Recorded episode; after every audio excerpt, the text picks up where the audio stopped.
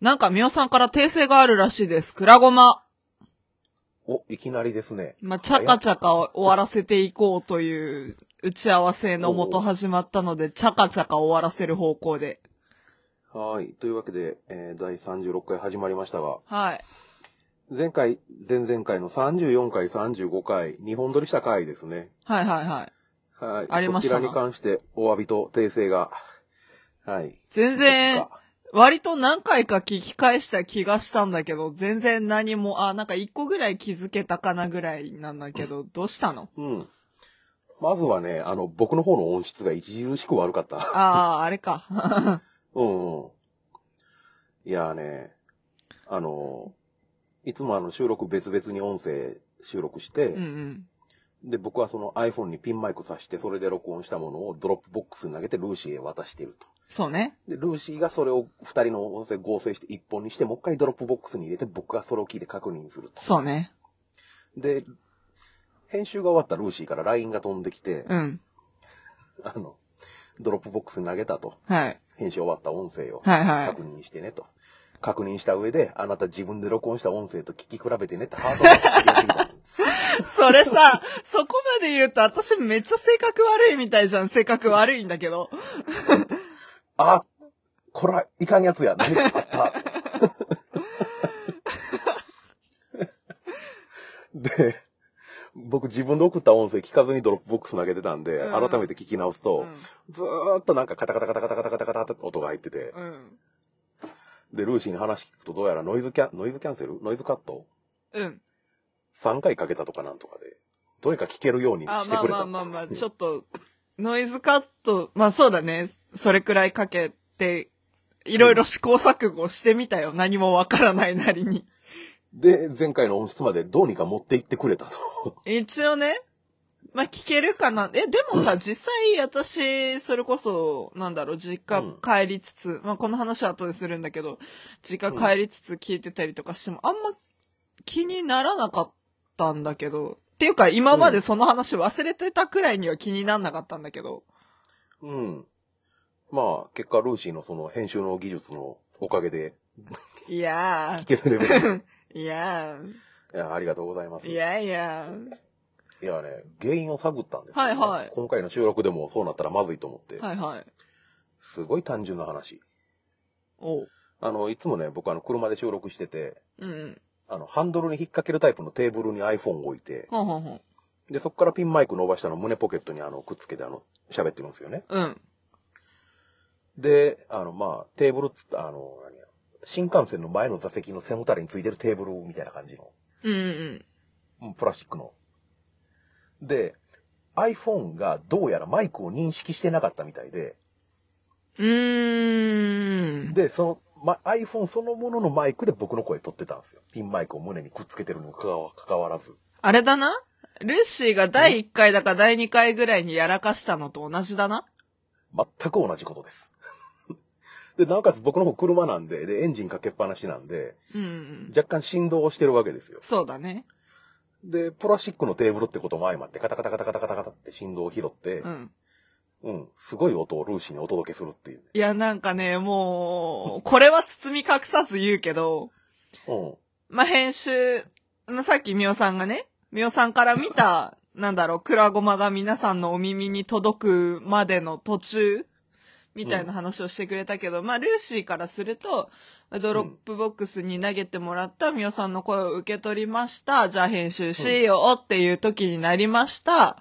うん。で、まあちょっと、その、オーダーシティでか加工ができるように、まあ WAV に変換したりな、変換したりして、うん。で、まあ、オーダーシティに2つのこう、二つの音声が出揃えましたと。うん。ノイズキャンセルが先になったり、再生位置を合わせるのが先になったりみたいな。その時の気分とか状況で。。そうそううそうそうそう。うんうん。ただね、うん。その時に関しては、うん。波形が凄まじかったの。うん。それを見た瞬間、えってなって、うん。で、はい。聞くじゃん。うん。殺意が芽生えたよね。そらハートマークもつくわなで、しかもしかも、まあ、まあ私がね、やってた、作業してた時間もあんま良くなかったんだけど、うん。多分平日の深夜とかだった気がするの。うん。うんそう。平日の深夜、その音を聞いた瞬間殺意が湧いたルーシーは、ミオさんに LINE で起きておられますでしょうかっていう LINE を送ったっていうのを今ふと思い出したの。ものすごい丁寧な言葉遣いでしたね、あれ。そう。起きておられますでしょうかに既読も何もつかない。まあまあまあ寝てるよねって。まあ疲れた、疲れただろうしねって思って。まあまあよ、わかったわかったと思って。まあこれで作業止めるのもバカバカしいから、うん。とりあえず作業はしようと。うん。まあどうにかこうにかカタカタを消すにはどうすりゃいいんだみたいなことをいろいろ考えながら、うんノイズキャンセルの数値いじりながらやって、よし、みたいな感じになって、うん。まああとはもうみおさんが喋ってくれた通りなんだけど、うん。うーん、そうね。まあ、二度とやらないでねっていう。で私も、はい。その第一回やらかしてから、もう一回ぐらい多分同じようなミスをしてるんだけど、うん。まあまあ、チェック、んチェックね。チェック大事だよね、うんみたいな、そういう。そうですね。iPhone- iPhone を再起動したら無事認識するようになりました。なんか、ハードのエラーじゃなくてよかった。うん。ソフト的な方で。確か。に、そうだね。うん。まあ、そんなことがありな。はい。34回、35回の音についてはそんな感じと。おうおう。うん。あとちょいちょい訂正がいくつか。はあのね、話した内容についての訂正になってくんですけどい。、ああ、こんな適当番組にも訂正を入れるような大間違いがあったのかいもうせっかくなのでと思って洗い出してみました。なるほどいくつか。うん。まず第34回ですね。はい。あのー、えっ、と、あの、なんや、小林聡美さんうん。女優の。の旦那さん、三谷幸喜って言いましたけど、ああ、ああ、ああ。うん。あのね、気になってあの、ウィキペディア見たら、どうもこの二人ね、2011年5月に離婚してるらしくて、へえ、あ、結婚はしてたんだ。はうん。元夫婦でした。あ、はあはあはうん。その辺の修正ですね。修正というか訂正ですね。あ、はあはあはあ。ちなみに三谷さんは離婚から2年経った2013年7月の31日に19歳年下の一般女性と再婚してらっしゃいます。一般女性うん。ああ、そ19歳下の。う。まあまあまうん。そういや、そんなニュース見たような気もするなと思いながらね、うん読んでましたけどね。うんうん。こんな感じの訂正がね、あと2つほどあ。。二つか。ちゃかちゃかいこうん。で、35回の方ですね。う。はい。あの、僕が読んだ小説はい。で、ふわふわの泉ってのを、さらっと言うたんですけど、はそれの内容について僕はあの女子高生が何立法商法化思想っていう夢の真相愛をあの何偶然開発してしまうところから始まる物語って言ったんですけど、あ。はい。いやーね、もうこれがね、もう大間違いでね、は立法商法化窒素じゃなくて立法商窒化炭素でした。あ。はい。次。はい、え、そんなに軽軽く いや、だって、えー、なんかまだ喋ることある。えー結構重要なところだと思ったんですけどね、さらっといきましたね。だって、え、うんまあ、それは、うーん、まあ、読んだからこそそう思うんだろうなって思った。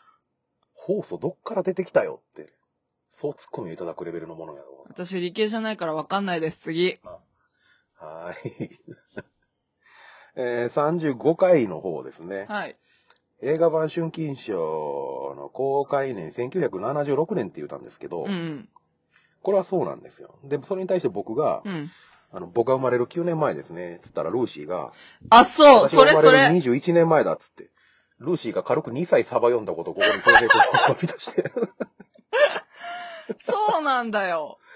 うん。そうそう、聞いててさ、あれ計算うん違くねみたいな。10歳差コンビなの に、うんあれみたいな。なぜ話してる時に僕ら気づかんかったのかなって、あの、ねえ聞きながら不思議に思ったんですけどね。何ねだったんだろうね。え結果ルーシーが2歳サバを読むっていうね。そうか。20、あ、そうか。うん、自分を1907、えーえー、1997、えー、8年生まれに持ってったのか妹だそっかちゃう、7年生まれか。あ、まあ、どっちでもいいけど。 97年生まれに持ってたのか。まあまあ、そうそう、聞いててさ、え、なんで下ひ一桁が違うくなるんだみ たいな気づきはあったんだけ ど。そうそうそう、そこそこ私が言いたかったところは。うん うん。うわおもろかった。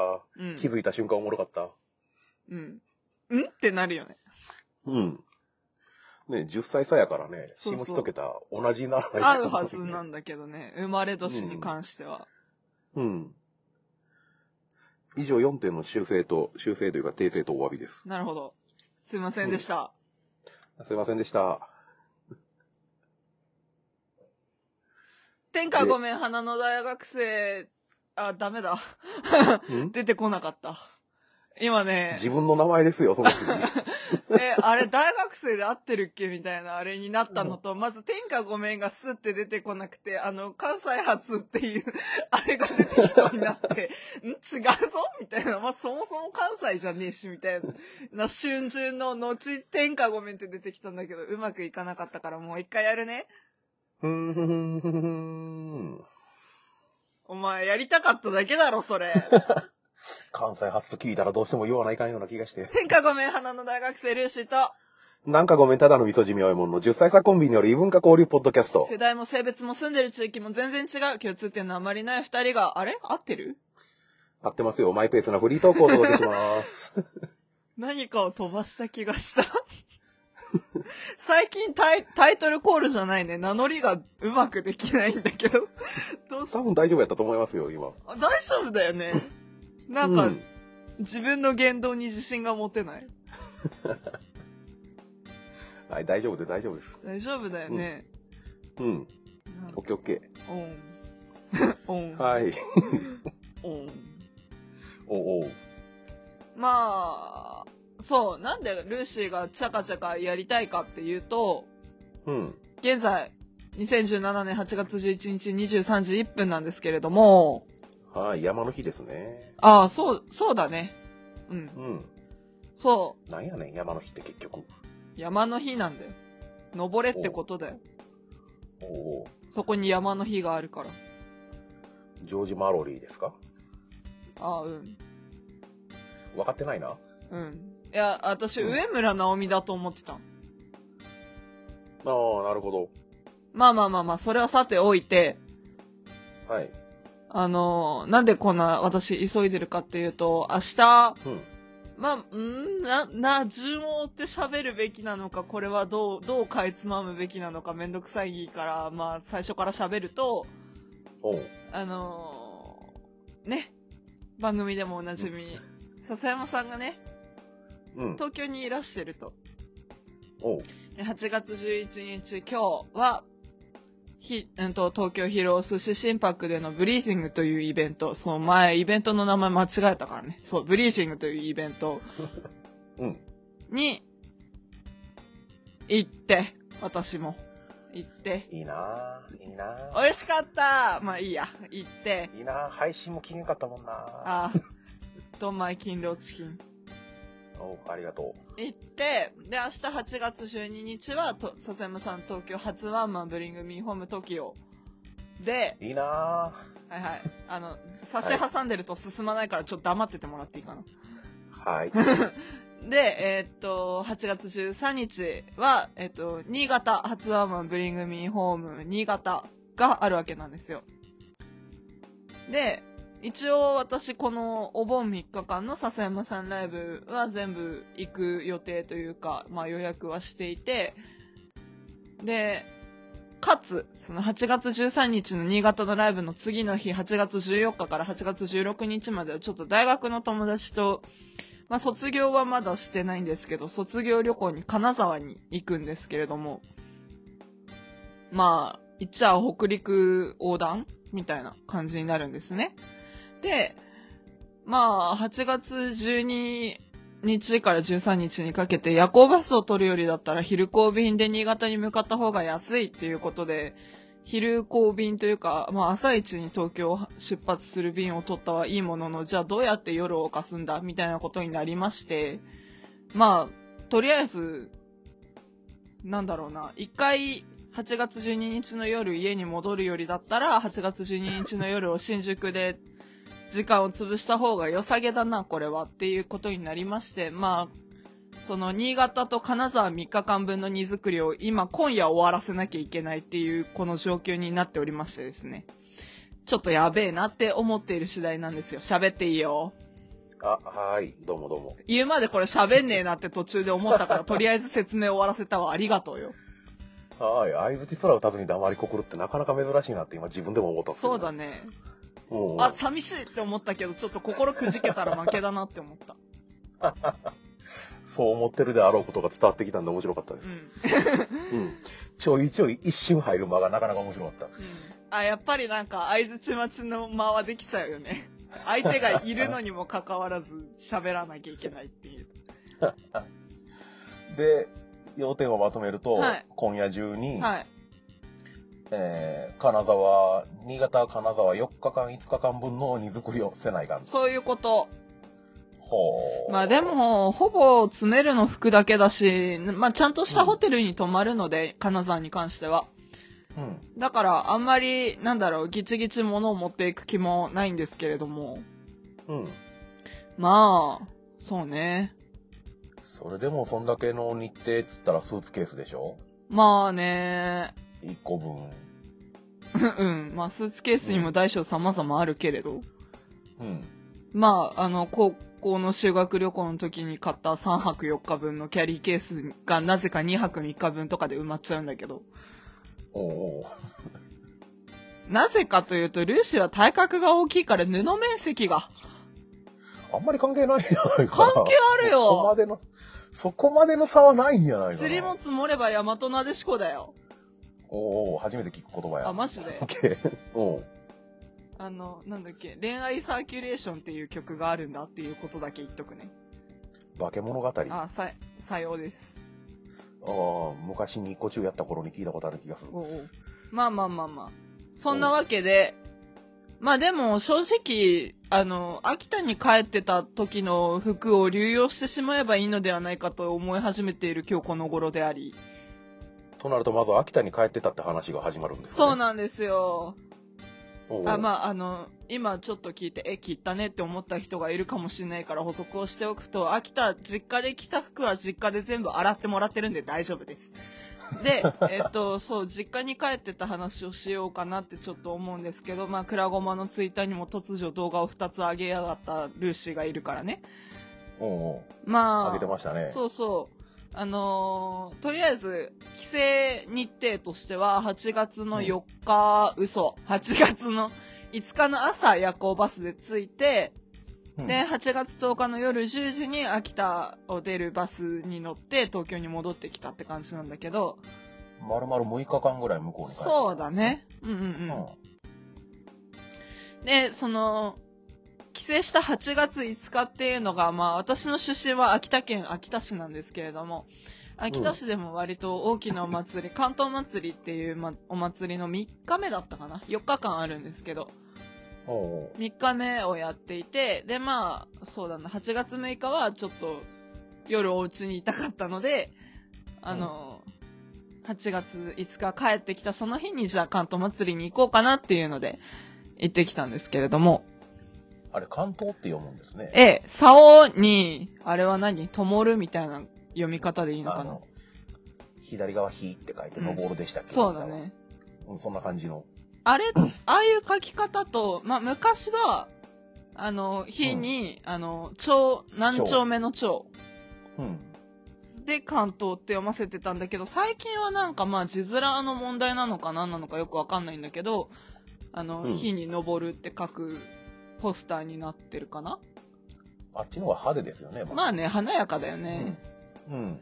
そうそう。まあ、そういうのもあって、私は、まあ自分で書くときとか、ツイッターで打つとき、 ツイッターというか、まあ、なんだろう、打つとき書くときは、そっちにしてるんだけど、うんうん。まあ、実際、まあ、シンゴジラの会とかでも関東関東って言っているんだけど、うんまあ、どんなお祭りかっていうと、まあ、私の知ってた情報っていうか、クラゴマのツイッターに上げた動画の解説の声が聞こえなかった人もいるかもしれないから、ちょっとそこからし引用してくると、まあ、五穀豊穣を祈るお祭りなんですね。で、まあ動画にもあった通り、まあ提灯が竹竿に、あれ竹竿なんですけど、竹竿に釣られて、まあそれを手に乗っけたり、額、腰かな大体その辺かな、うんその3箇所に乗せたりするっていう、まあ妙義を見せるお祭りなんだけど、うん。まあ、あの関東と呼ばれるあの大きな物体は一応稲穂をイメージしているというかおおなるほそうど。なんですだからよく光の稲穂って言われることがあるんだけれどもおうおうそうそうまあそれを神様に納めるお祭りではあるんだけどね一応おーあれは、はい何何練り歩く感じなんですかあれ。練り歩掲くげながらうーんこれはまたなんか現現代チックなシステムのお話になるんだけど、えっと、秋田市に関東通りっていう割と太くて長い通りがあるんですよ。でまあ毎年そこで開かれるお祭りなんだけれどもその関東通り、えっと4車線かな二車線二車線かいやそんなに片側一番広くて4車線になるのかなああなるほうん。片側で。ど。おうおうだだから大体8車線から、まあ、4車線くらい往復っていう、まあおうちょっと広めの通りなんだけども、うん、3車線から4車線だったかだった気がするわかんなういんちょっと自信がないんだけど、うんまあまあそれくらい広い道路がありましてでそこをまあ車線その通りに使って、まあ、その関東大通りって呼ばれる通りをまあ輪っかだと思っていただいて うん。うん。でまあそこから何ちっちゃい格子に入ったりするからそこからまあなんていうの軽トラに太鼓乗せたやつと関東持った、その町内って呼ぶんだけどチームのことをうん。町内の人たちが出てきてでまあパレードっちゃパレードなのかなあチチームがあるんですねそうそうそうで町内で一区画ずつまあうんい。て、で、夜の関東と昼の関東っていうのがあって、私が動画に上げたのは夜の関東なんだけど、夜の関東の場合は、そのうん、 1回目の演技が、位置が、定位置があって、うん。で、1回目の関東、だいたい何分かな何分か忘れちゃったんだけど、まあ、一通り見せたら、2回目移動してくださいって言われて、うん。まあ、3区画 三四5画ぐらい45区画ぐらいうん移動してまたそこでやるみたいな2回あ違うな1回移動がある気がするおう。そういうなんなんと説明すればいいんだろう練り歩くというよりうん止まってやる動く止まってやるみたいなおうステージ移動しながらって感じまあ、ステージっていうほどじゃないんだけどねあの本当に場所を移動するだけだから、の。うんうん。おうでまああうんどうぞ何チームぐらいおるもんなんですかあれ。ああって年いうかそもそも一チームどれくらいの規模なのか。あーでも町人内数的には。町内によって規模は本当変わるね企業が出してる町,、まあ、町内会っていうか企業が出してるチームもあればうん本当に昔ながらのずっと昔から関東をやってきててうん。であのーまあ私の友人で関東の指し手がいるんだけれどもまあちょっとこの説明は後でするんだけどうん。指し手がいるんだけれどもまあ彼の町内は下米町2丁目って言って昔からあるのかな、おうあるチームなんだけどっていうなんか本当に町内の名前がついてるところと、うん。そうじゃないところな普通に秋田大学とか、秋うんあの国際教養大学みたいなおう感。じで。あ、うん。うんと、チームがあって、待って、うん。出館町内。うーん、何個って書いてねえな。ちょっと待って。チームごとの違いっていうのはどういうところに出てくるんですかね。あー、刺し方って言ってたかな、友達は。おうななんかあの見た目が違うとかそういうわけではない。あ、えっと、ハッピと、うん。あとは、そのチームごとのマークみたいなのがあるんだけど、ああ、のありましたね、なんか。マークが違ったりとか、あと、まあ、現代的なことを言うと、あのーなん、協賛の企業が違うから、うん。関東の提灯に協賛の企業のロゴが入ってるんだけど、まあ、そこも違うし。おーなるほど。あとは、その、大和か中和か小和か洋和かっていうサイズがあるんだけど、関東にも一応。おうえっと、私が映してたのが、それこそさっき喋った下米町2丁目っていう友達の町内なんだけど、うん。えっと、そこは大若と小若と洋若しか持ってないっていう町内なの。若あそうそう、あの、普通に若い、若者の若。あー、大若、中若、小若、洋若っていう、洋若は幼い若。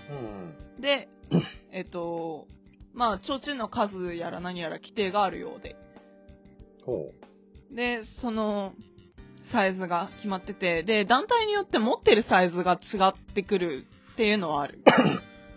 う。ほだから私の友達の町内は中和歌っていう、まあ大人が指すけどちょっとちっちゃめの関東を持ってなかったりもするし、う。ほう。みたいな、そんな感じかな。あとは、お囃子がやり方ちょっと違うのかなっては思うけど、町内によって。ほう。あでもまあ基本のリズムとか音とかは一緒なんだけど、多分微妙に変わってくるかな。ほうほう。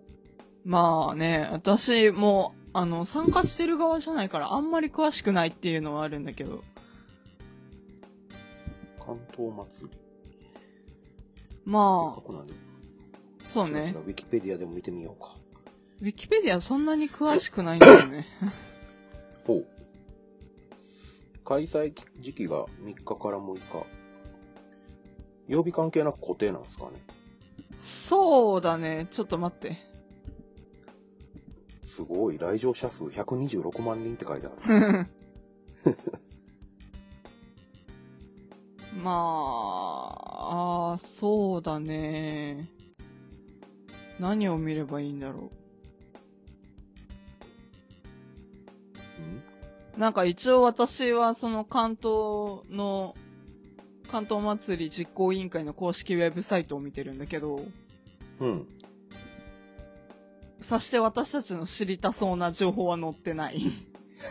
なんかどれくらいの何団体が出てるとかそういうのは多分 PDF 開かないと見れないんだろうな。ああ、ややこしいやつ や。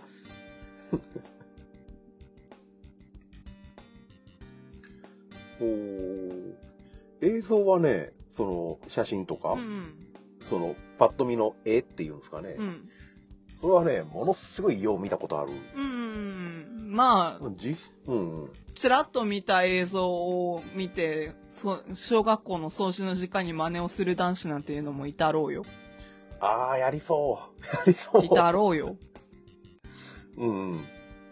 わかるわー。そう言われたらその気持ちわかるわうー。ん。初回開催江戸時代。まあ、それくらいからやっておりますの。多分。おーおーあー、そうね。うん友達が言ってたんだけど、まあ、えっと、さっき言った大赤中赤みたいなサイズがあったじゃないうん。で、えーっとね、今さっきちょっと待って、関東のサイズがあったのに。ウィキペディアに大きさ書いてますね。そうね。表で。なんか、私、見てたのに、み、見てたのに。大赤50キロ。そう。でね、基本が50キロなんだけど、おうあのーちょっと、あの、次、次足していって高さを出していくんですよ。ほう。竹、竹の棒って言うとあれだけど、竹の、つ、継ぎ竹みたいなのをして、うん。あの、高く高くっていう感じで上げていくんだけおど、うその継ぎ竹が折れないように、中にろうが入ってるんだって。うわ重たい。で、その継ぎ竹1本で約1キロだから、大赤に継ぎ竹をしていくってなると、50キロプラス、だいたい、うーん、4、5本ぐらいはできるから、私が見たのだと。それ先端に足していくんですよね。あ、いや、あのあ、ー下持か。ってる部分。あ、そっちかそっちか。そうそう。そう。重いなぁ竹が1キロでも感じる重さそんなもんじゃないでしょ、あの形なら。うん。だって、手とか腰に、あの一点だけで乗せてるからね。うんうん。あマジであー想像ができない。 正直。 私が帰った5日が3日目、6日が最終日だったんだけど、その後に、うん。まあ部活の同期とご飯をする機会があって、さっきから出てきてる、その、なんだろう、関東をやってる友達っていうのが、その部活の同期の男の子なわけよ。うん。で、男の子が実際に、いつからやってんのかなまあ、高校時代もやってたんだけど、高校1年の時から。うんもうすでにやってて、まあ大体そこから、まあ高1から数えても、6、7年になるわけなんだけど、うんそれ、くらいずっとやってる男の子がいて、で、うんまあさっき私が言ったのが、大体額と、手と額と腰かなみたいな話をしたじゃないうんで、額に、あざができてるのよね、もちろん。あのー竹の断面の形そうそうそうそうそう。う。 おうおう。で彼が言うにはその額の同じところに、うそのん。綺麗に丸であざができれば上手い人なんだけど俺はまだそこまでいかないなって言ってちょっとあざを見せてくれたんだけどああ、前ちょっとした振動でずれたりしそて。うそうそうやっぱそのズレみたいなのがある感じのあざだったから、ああそうなんだねっていう話になったんだけどおうおうおうそうで治る、治るんか、その朝。ああまあ治る治る全然まあ彼もそんなに髪がちょっと長い子だからあんまり私も気になったことはないんだけどおうあ、で、その、大赤うん。今、ウィキペディア見れる似てます。大赤の提灯の数っていくつだっけ46って書いてますね。 ?46 か。なるほどね。大若中若が46、うん。小若が24、うんあ洋若もか、うん4646の2424なるほど。あ,、うんあのね、まあ、いくらかかんのみたいな。一年、一年というか、その、一回やるのに、みたいな話になって。あ、ていくか、らそう、あの、お金うんてか、もともと、その、毎年毎年これを作り直すのかいっていう話になって、うんそのご飯会の時に。うんああ、そうだね。あの、その作り直すのっていう疑問が生まれたのも、関東の先っぽに、なんかさ、あの、神主さんがさ、持って振るようなさ、なんかシャラシャラみたいな紙がついてるのよ。あああのジグザグの白そいうそうそうそう。あなんつったっけなあれああ、なんかね、語弊っていうらしいんだけど、関東の先っぽについてるのは。おで、私が、その作り直すか、みたいなそういう疑問が生まれたのが、その関東の、まあ、6日か。6日の次の日のニュース、7日のニュースかな。で、その、語弊を川に流す。だから今年も無事にできましたみたいな感じで、神様の報告じゃないけど、で、語弊流しっていうのが取り行われましたみたいなニュースをやってて、おあ、あれ外すんだみたいな。あ、なんなら流すんだみたいなおのを初めて知ったんですよ。うんで、それを見て、あ、じゃあ作り直してんのかなっていうことになって聞いてみたら、うんそうだね、毎年作り直すねっていう話になって。おで、ーもう全全体をそうだね。おー先端だけのアタッチメントじゃない、うん。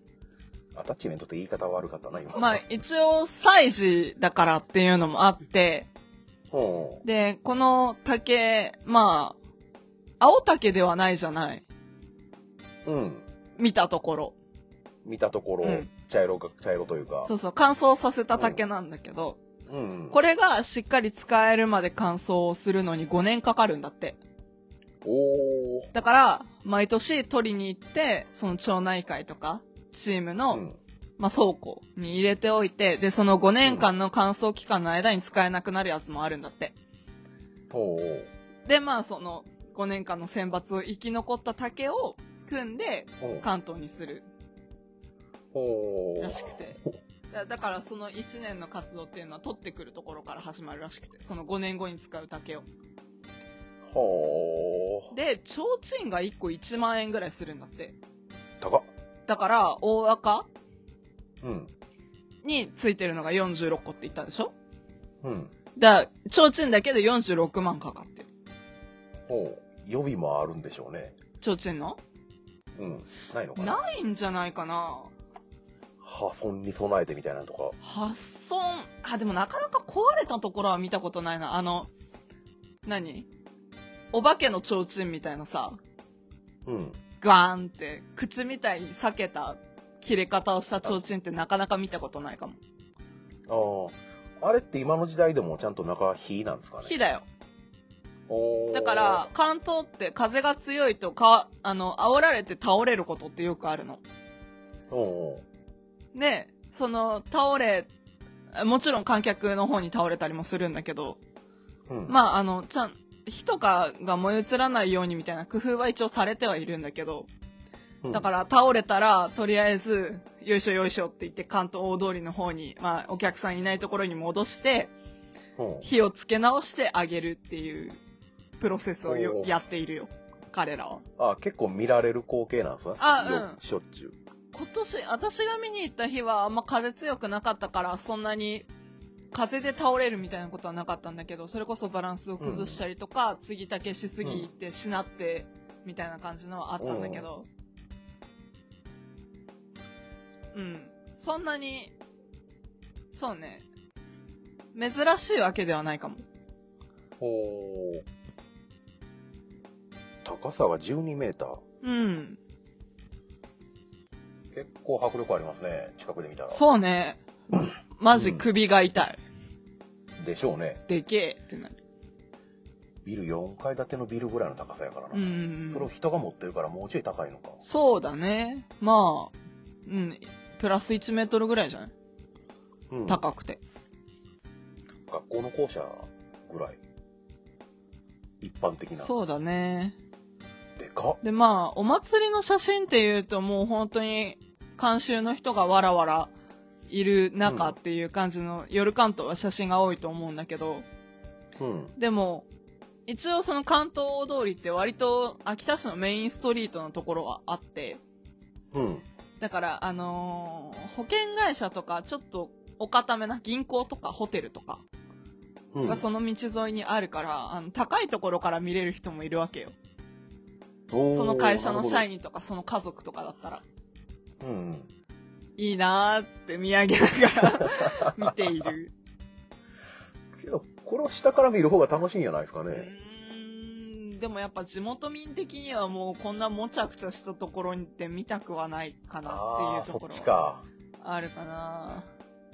場合によっちゃエアコン効いた室内で見れるまあね、その、それこそ、まあ、あ、後ほど話すかもしんないけど、みおさんのよさこいじゃないけど、関東祭りのページにはストリーミング放送あるしね。おお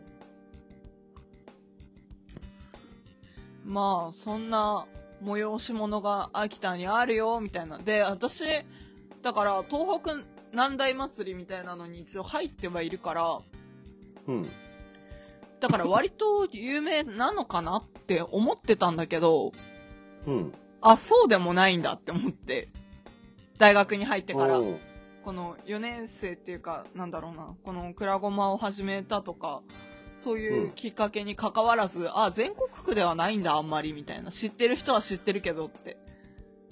あのねう、ん。あの映像としてはすごい見よ見たことはあるんやけど、うんうん関東って名前はいまいちねピンときてなかったんそうですそねうそうそう、そういうこと。そのあのね東北三大祭りのあと2つが強烈すぎるっていうのもあるんやけど ねえ、ねぶたと三叉なんだろう。え仙台の七夕あー、はいはいはいはうんい。強烈かねぶたはすごいねねぶぶた。たは強いうんまたこれもローカル話になるんだけど、私はあんまねぶた詳しくないっていう前提で喋るけど、うん。あのーなんて言えばいいかな。土崎の祭りっていうのが秋田にはあって、ほう。まあ港で出汁を引く祭りなんだけど、うん。あれがなんかねぶたに似てるから、さして珍しくはなくて、私の中では。ほう。まあ、正直その土崎の祭りっていうのには、あの、割と住んでるところは近い、近かったんだけど、あんまい、あんまっていうか行ったことはないんだけど、うん。なんかあの、うーん、なんていうかな、治安の悪い地域みたいなところがあったから、ほう。そこまではいかないんだけど、なんだろう。うん。あんまり柄の良くない地域みたいほう。な。田舎ヤンキーの吹き溜まりみたいな。そこまで言うと恨まれるけど。ところ、まあ友達もいたしね、その地域に。うん。みたいなところがあったし、あんまり行きたいって思う、無関心だったから。うんあま。り行ったことはないんだけど、ビジュアル的にはそれと一緒みたいなところがあって、正直。ほだからそんなになんか、まあ、確かにその、闇夜に浮かび上がるねぶたは綺麗だけれども、う。うん。うん、みたいなところはある。ああ、外からの目線やと、単純にあれ、派手ってのがあるからね。まあね、うん。けどね、ちゃんと、その写真で、ああ、これかってはなるよ。ふんふんふんふん。うん。日本三大提灯祭りにもなってるらしいですよ。もう、ちょうちん使った祭りもさしてねえだろうけどもよ。 私これしか知らねえし。えー福島県の日本松提灯祭りと、はいはえっ、と、愛知県の尾張津島天皇祭 い。。知らん。ごめん、僕も知らんわ。ごめんだけど知らん。うん。まあ、関東に関してはそんな感じかな。まあちょっと、おう本当はツイキャスをやろうと思ってたんだけど、うん。まあ、後々その先ほどの指し手の友達に聞いたところによると、まあケーブルテレビとかがストリーミング放送をやってる関係で電波がうんあんま安定しないと。なるほど。だからできなかったんじゃないのかいみたいなことは言われて、なるほどなるほどってなって、うんうん。で、まあその時そこに思いも及ばなかったルーシーは、じゃあ、クラゴマのツイッターにあげるか、みたいなことになりまして、なるほど。あげてみたよ、みたいなところですかね。おうで、それを見た僕ですよ。はい。あれ、ルーシーが挙げたのが、何日やったっけえ、5日か。 5日だね。え、いつうん。それから、えっ、と、6日後。はいはい。 6日後 ?5 日後か。 5日後だね。うん。8月の10日、うん。僕も祭りの動画をツイッターのツイッターに流すっていううんうんうん。うん。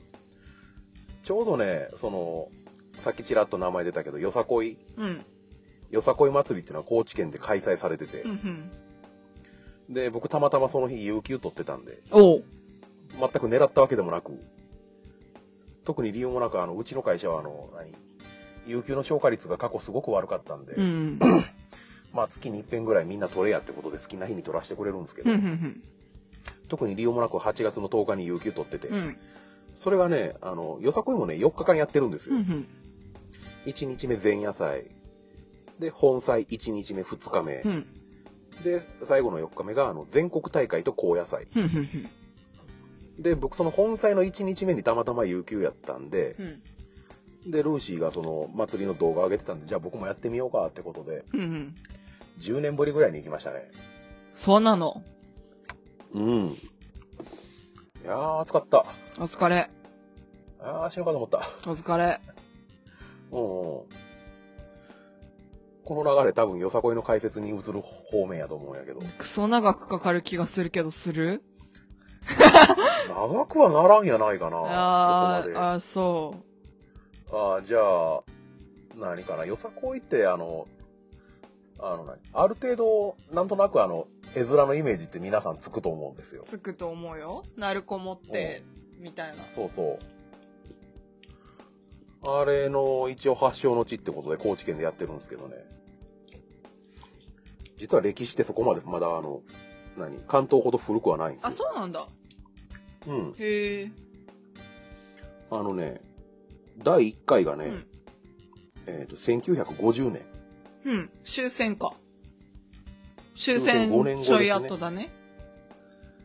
なんか、違う違うごめん間違えたん54年ですねあ1954年昭も和う、もっと29後だ年った。うん徳島の阿波踊りに対抗する形で高知商工会議所青年代による第1回よさこい祭り開催ってもう観光のためなんだ。観光というかなんなんやろうなえ、だって商工会議所じゃん。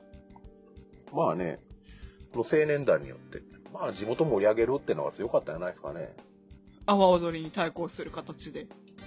うんまあ隣の県なんでいい見本やったみたいなところもあるんやと思うんですけどね踊るアホに見るアホの見るアホが踊るアホになったわけだ。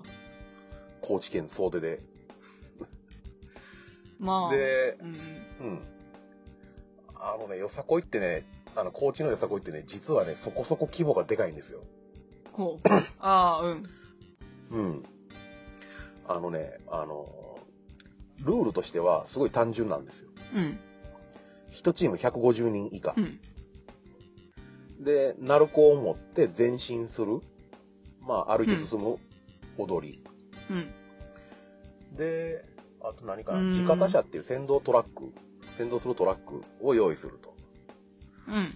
それぐらいなんじゃないかなあああとあの曲うん。踊りダンスの時のあの曲うん。 「よさこい節」っていうあのまあ伝統的なそのよさこい伝統っつったってそのまあ60年ぐらいですけど、まあ、よさこい節ってのがあってそれのフレーズを入れるん待って待って。よさこい節とか、よさこい節は古いかあ、うん、うんそうそう。そういう民謡系は元からあったわけでしょ古いかうんそうだね、失礼失礼そのフレーズを入れると、うんそのメロディーとフレーズさえ入ってれば、あとはもうロックアレンジでもサンバのノリでも何でも OK うよん。サンバ。うんうん。あおあ、るよ、そうん、今年はね207チームやっう。たうかんな、うん。で踊り子っていうまあその踊ってる人たち、全チーム合わせて1万8,000人、うん。うん、があの高知市内えっとね商店街とかあの何大通りとかいろんなところが会場に設定されてて、うんうん。それが全部で17箇所うーん。あったんかな、うんうん。うん、あと何説明したらいいなんか疑問に思ったこととかあるうーん。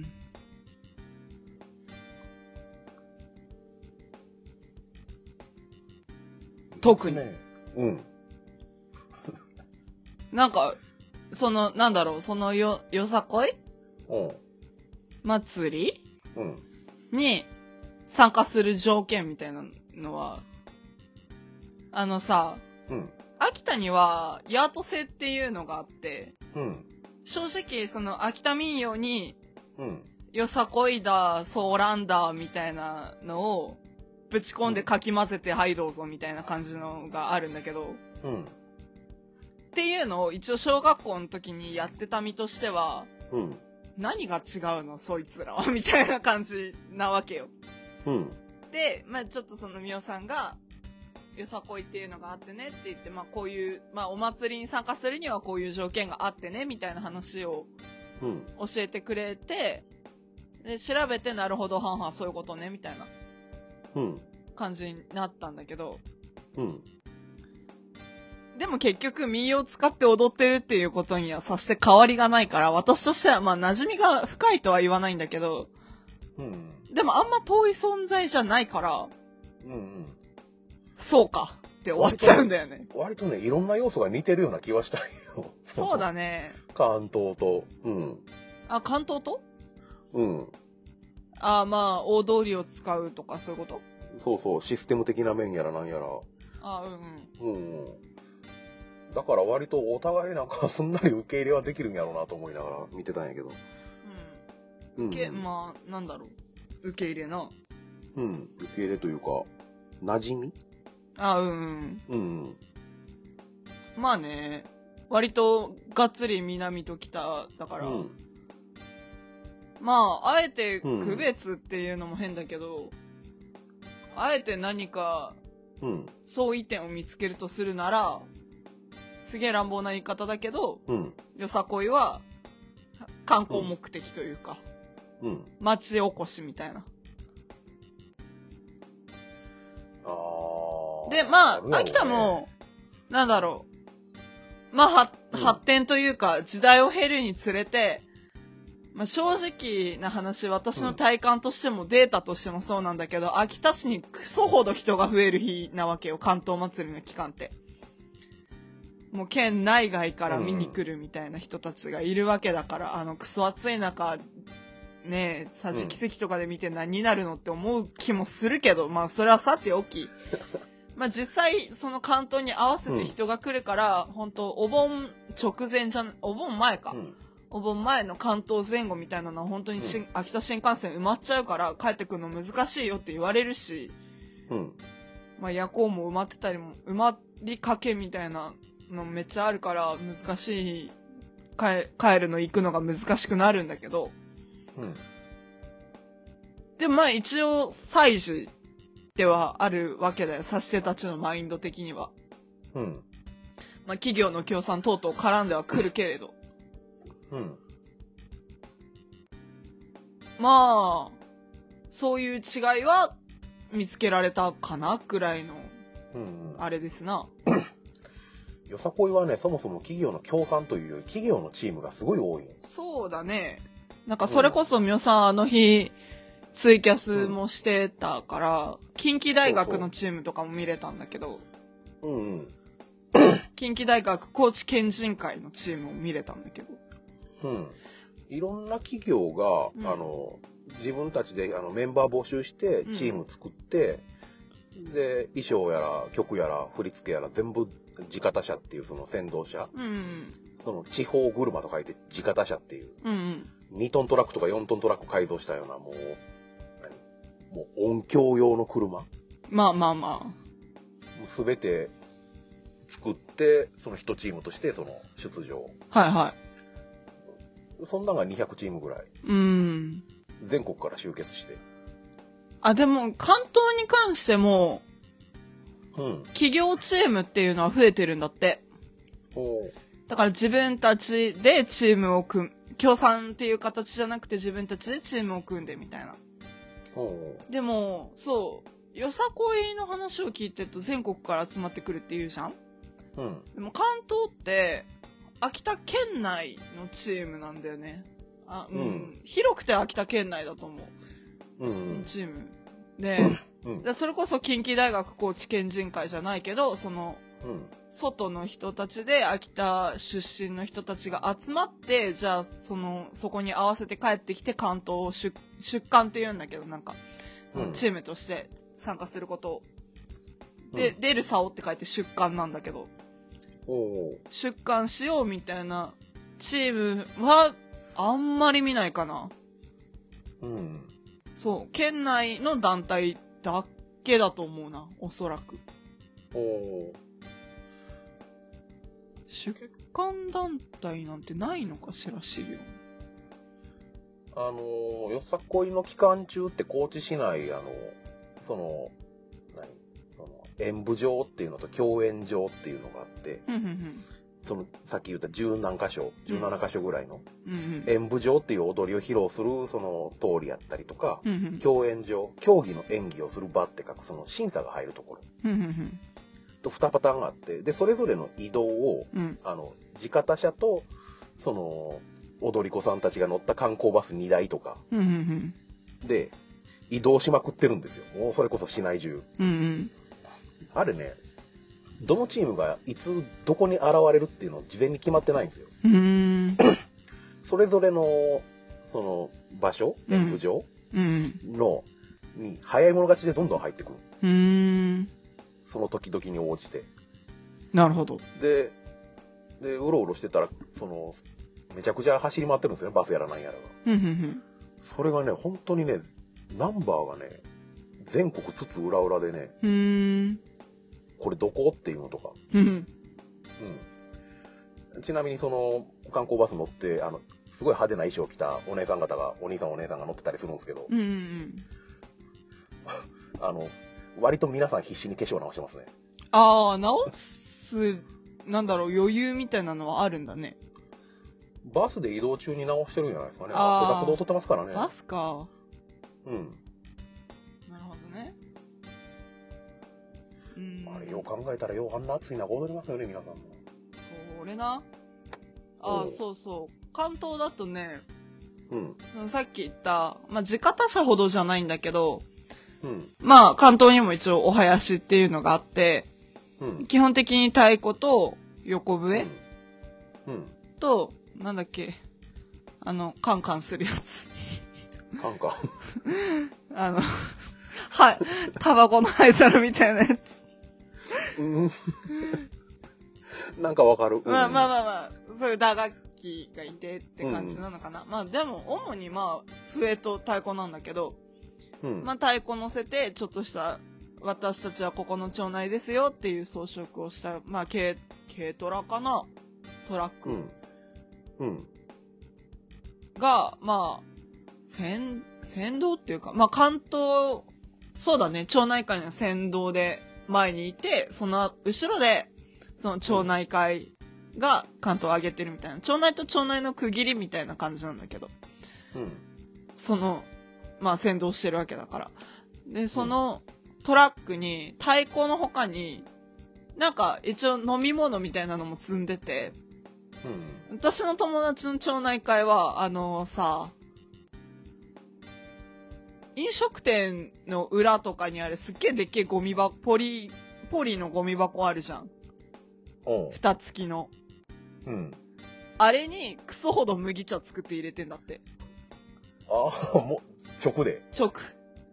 おうおうあもうゴミ箱として使ってないやつだからさ一応まあ多おうお分う洗もちろっんもちろん洗ってはいるんだろう しあれにクソほど麦茶を作って入れてうんでかつそれに塩を入れて塩麦茶っていうのを作ってるらしいんだけど何それ美味しいのって聞いたらあ味は求めない方がいいって言われたんだけど何それもう直接コップで作ってごっくんごっあくんいやあのねコップなんてそんなね生優しいもんじゃなくて柄杓ですねあああのイメージとしてはあれかなあの何樽の酒あのあそうそう鏡そう開きそうみたいなそうそうねそう割った後みたいなだからよーく見てるとその揚げてた刺してとかお囃子やってる女の子たちとか、うんが、あの、休休憩がてら飲みに行ってたりとかもするおおし、去年関東見に行った時は、協賛団体によっては差し入れとかがもらえるわけ、そのチームに。おおで、その友達のチーム、協賛だったのかななんか、飲料メーカーが協賛になってたらしくて、うんあるからあげるって言われて、 ジュースをもらったりとかもしたんだけど、そそういおう、うなんかそのジュースが入ってるクーラーボックスとかも積んでたりみたいなおおのもありますな。おお関東のトラックは。自家他社って何積んでるんやろこよさこいのいや、でも、もう音響系じゃない話を聞く限り。僕が見たやつはあの工事現場で使うようなクソでかい発電機積んでるやつとかおお。あと直径1メーターぐらいの和太鼓うん。をなんかふんどし1枚のおっちゃんが全力で汗だくで叩いてるのを見たりとすげえかな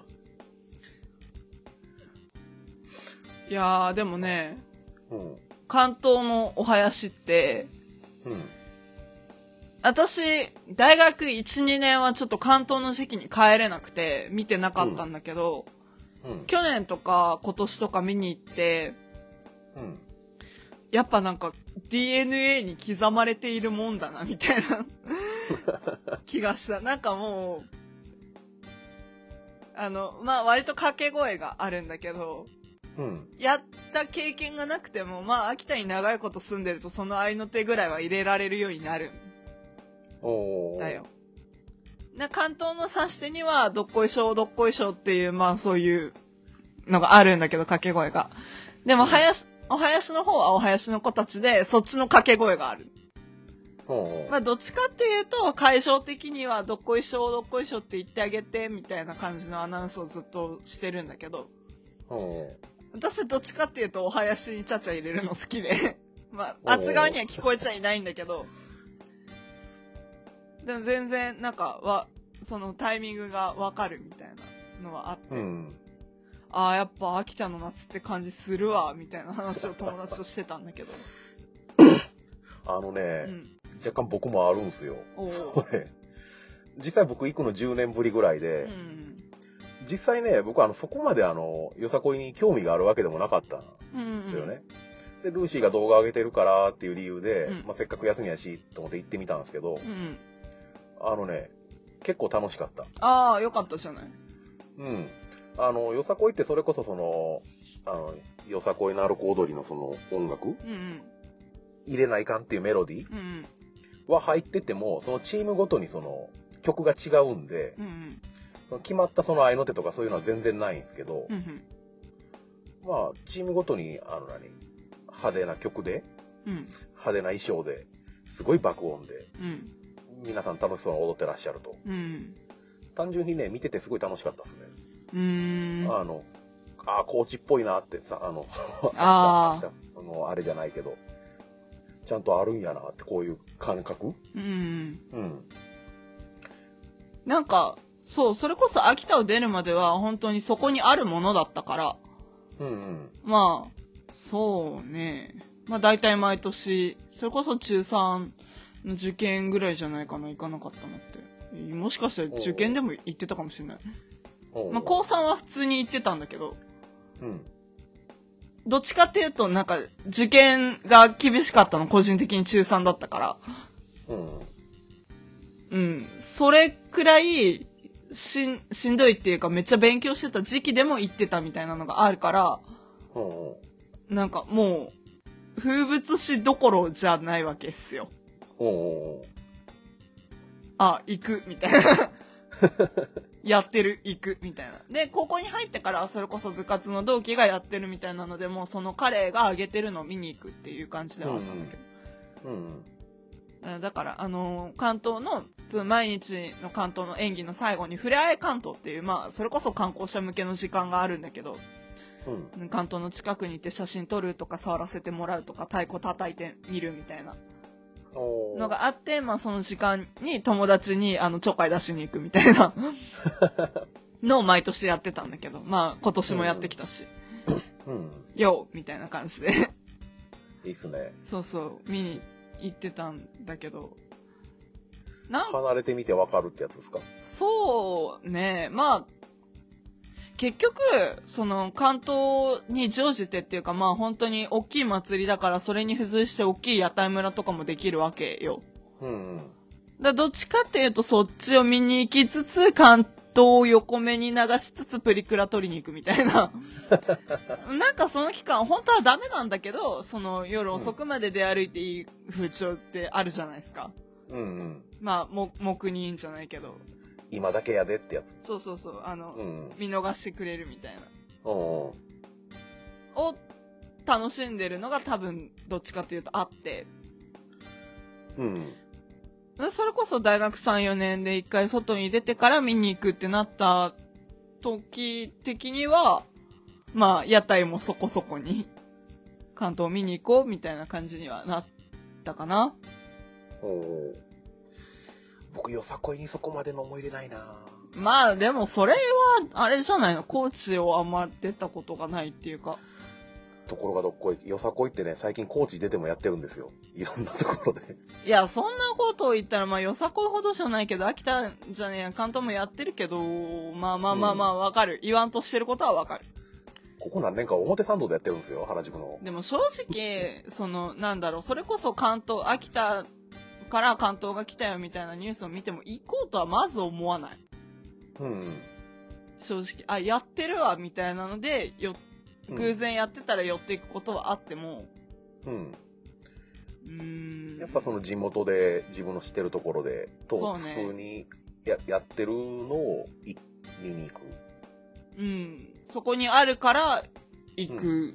まあ、秋田の場合はね、ジョージ・マロリーですか 山。何今の。 黙ってき、気づき。うんうん。まあ まあまあまあ。そんな感じですかお祭りの話は。しまったな。よさこいの話がだいぶ適当やな、これ。うん関東もそんなにしっかりしてないと思うけど。まあ、なんやろな。まあね、僕の説明ってね、多分あの、僕がツイートに流した動画でね、大体わかると思うんですうよ。ん。あれがね、たまたまイヤーサチームのを撮影して勝手に載せてもらってるんですけど、うん。確かね、浜町っていう高知の旅館のチーム、うん。うん。浜に長いと書いて、ほうほうん、やったと思う。あのね、自家他車の上にね、あの、ななんていうのかな、芸者さんっていうのかな、う。おう。三味線弾いてる感じのへえ。がおって、曲の最初はその伝統的なうん昔ながらの曲から始まりの,、うん。うん。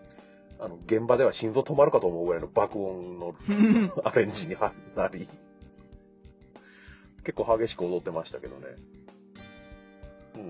でもなんか、あ、そう。また関東の話するけど、うんうんそのよさこよ祭りってめっちゃ爆音みたいな印象が、そのうんみおさんの説明によって私の中では強くなっていってるんだけど、うんあのね、関東のお囃子もツイキャスしてみて、あ、でっけえんだっていうのに気づいたところはあるかな。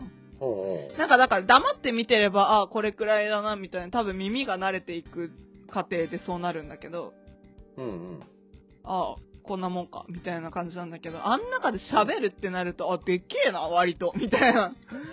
しかも、うん、か、覚醒器じゃないけど、その PA と違って、よさこいの。うんと違って全然、あの生の音だから普通にうんあ割と割とだなみたいなその太鼓にしても笛にしてもうんあのねよさこいマジで音がでかいああなんでで僕が見てたのがそのアーケード商店街っていうのもあるんですあけあどあのね地方車の後ろから見える範囲うんあの後ろからそのトラックを見た時に見える範囲っていうんですかねうんうんあのあのあれ全部スピーカうんあーあ大体のチームがもうねであの無 理で一応そのルーシーの動画みたいに僕もあの撮影しながら喋ってみたんですけど、うん入らないあで友達と見に行ってあて、うんでその友達とあの耳元で叫びながら会話をしてみようとしたんですけどそれも無理うん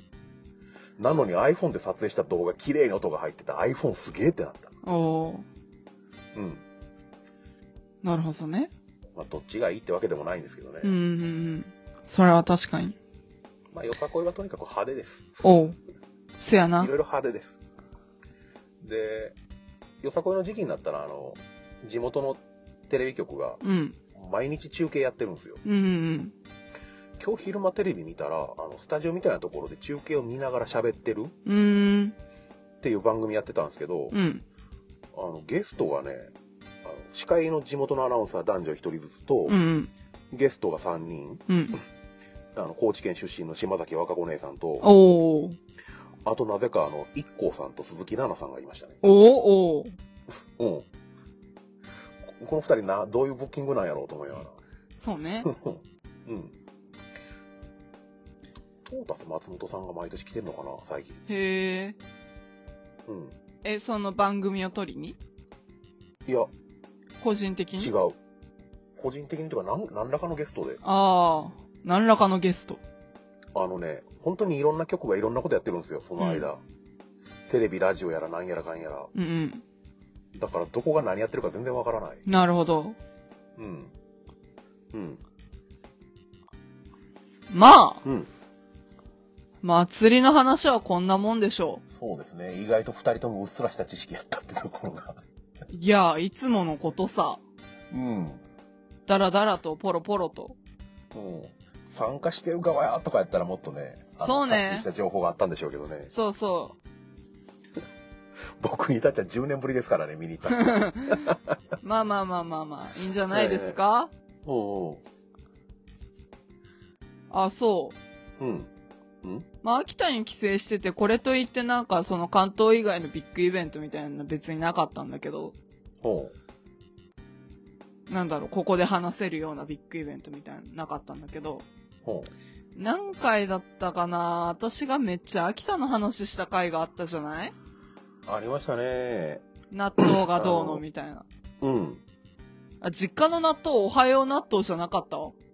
おう悲しい。おはようできないじゃなかったおはようできないっていうか、そもそもなん、なんつうの、いやいや、おはよう納豆の系列なんだけど、うんあれこれだったっけみたいな納豆だった。 新しくなってた。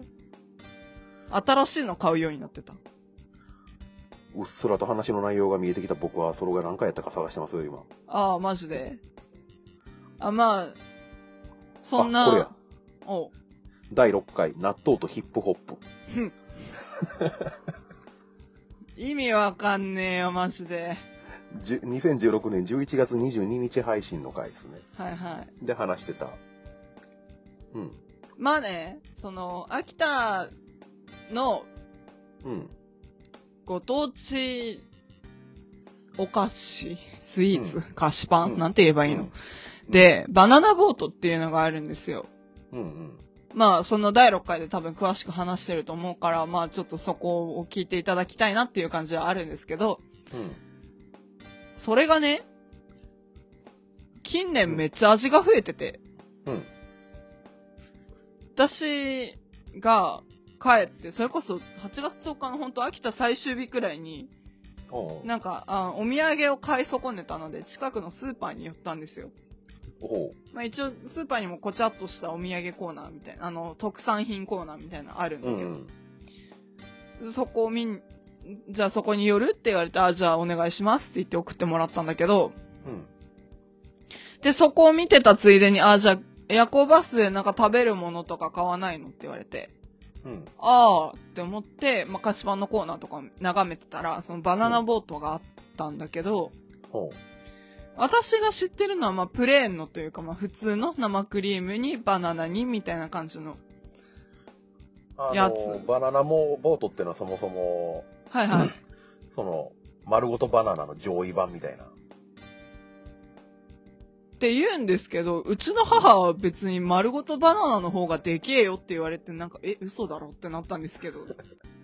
まあ、あババナナが丸ごと入ってるんですよねそうそうそう。まあまあまあ、そんな感じ。う丸ごと、うん、なんか、あ、丸ごとじゃないな。おうやっぱカットされてるけど、うんでも、あの、スポンジ部分は、うん丸ごとバナナよりも大きいという自負がある。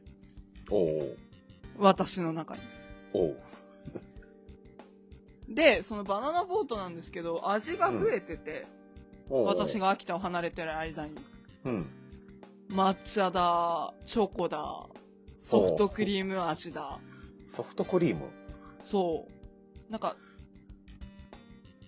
牛乳多めみたいな。なんて言えばいいんだろう。生クリーム。生クリームクリームなんだけど、うんなんか、アイスみたいな味がする。バニラが多いのかなよくわかんないんだけど、そうそう。ソフトクリーム味とか、おうあとはバナナボートだけじゃなくてフルーツボートっていうのがあったりして、おうミックスフルーツとか、パイナップルとか、おうおうおう手伸ばしすぎじゃねってちょっと思ったんだけど。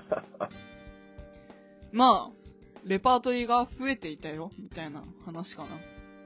買ったんですかああ、そう、ソフトクリーム味とバナナボート、バナナじゃん、バナナじゃねえや、パイナップルボートはちょっと買って食べてみたけど。どうでしたいや、普通のバナナボートがいいね。ソフトクリームは確かにソフトクリームなんですかなんかね、あの、うん、言いたいことはわかる、みたいな感じ。ああお前の主張はわかった、みたいな。あーなるほどうん。あれかなあのちょいちょいペプシコーラが出すあのおかしな味のあれうん、なんかね、あそこまで突飛じゃないんだけど、うんあまあまあまあまあ、みたいな。あおうの、お前らはアシュだ、みたいな。 まあね、手に取ったソフトクリームっていうセンスもあんま良くなかったとは正直思う。この決断を下すに至る。うんけどまあせっかくなんでね、変わったものも手出すのもねうんうん。食べてみるまでわからんからね、そう。食べてみるまでわかんないのよ。うんで食べてみた結果が お前らはアッシュだ。まあそんな感じかな私が秋田に帰ったよって話は。大きくネタになりそうなのは。それに対抗するコーチ話は特にないです。あ、オッケうん。ー。じゃあ終わろう。はい。雑かでは、はい。ククララゴゴママででははメメーール、ル、ツツイイッッター、ター、ハハッッシシュュタタググににてて番番組組へへののごご意意見見ごご感感想想、、僕僕ののああななたたののククララゴゴマ、マ、カカッッココ仮仮をを募募集集ししてていいまますす。。ホホーームムペペーージジににああるるメメーールルフフォォーーム、ムももししくくははククララゴゴママ 2131@gmail.com 2131-gmail.com にお寄せいただくか、ツイッターハッシュタグクラゴマをつけてリ、あ、ツイートしてください。また、番組ツイッターも開設しています。あと、クラゴマ2131で検索してみてください。よろしくお願いします。お願いします。まあね、はい。うん。 36回ですから、あの6、回か。あの、振り返り会まであと4回、あ3回。まあね、お便りとかあったら読めるチャンスもあるんじゃないかなみたいな。うん。そう、そういえばって思って考えてみたんだけど、うん。この36回までに至るまでにメールフォーム とかメールアドレスを使っていただいた方が2人しかいないっていう。ハッシュタグは便利ですからね、結局。そうなんだよねう。んまあ別になんだろう。特筆すべき事項も特になかろうて。うん。クラゴマ宛てのメールにはたまにドロップボックスからなんかのお知らせが来るから。 そうそうそうそう。あの、アカウントを更新してくださいみたいなね。う知らんわみたいな感じだけど、まあまあまあ。ん。まあね、僕らとしてはね、メールも いただければありがたいですけどね、ハッシュタグもね、すごいありがたいんでね。まあそんな感じで。でもハッシュタグ最近増えてるよね。うん、うん、いただいてますね。ありがてえ、うん、ありがてえってなってる。本当ありがたいですね。はい。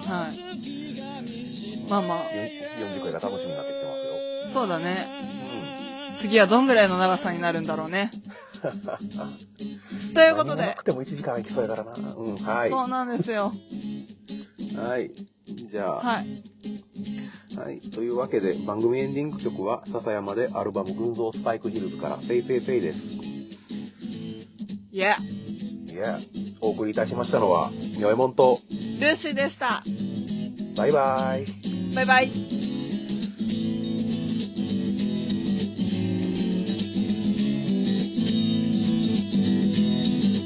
見えなくたってわかるだろう触れなくたってわかるだろう素晴らしいその世界がいつか終わるその夢が月が昇る前に夜に笑う日々に形だけの過去にいつかだった今に魔法は解けたように笑ってる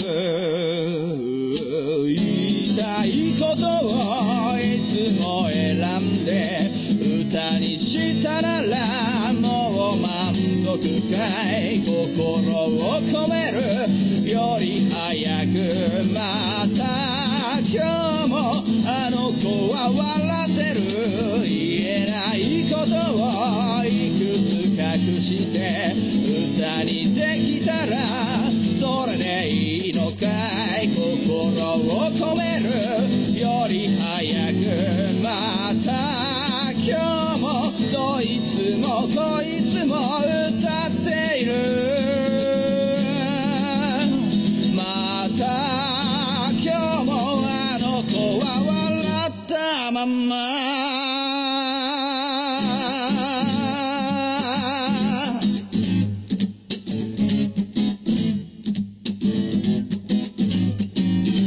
半分の月を追いかけてゆく臆病な声を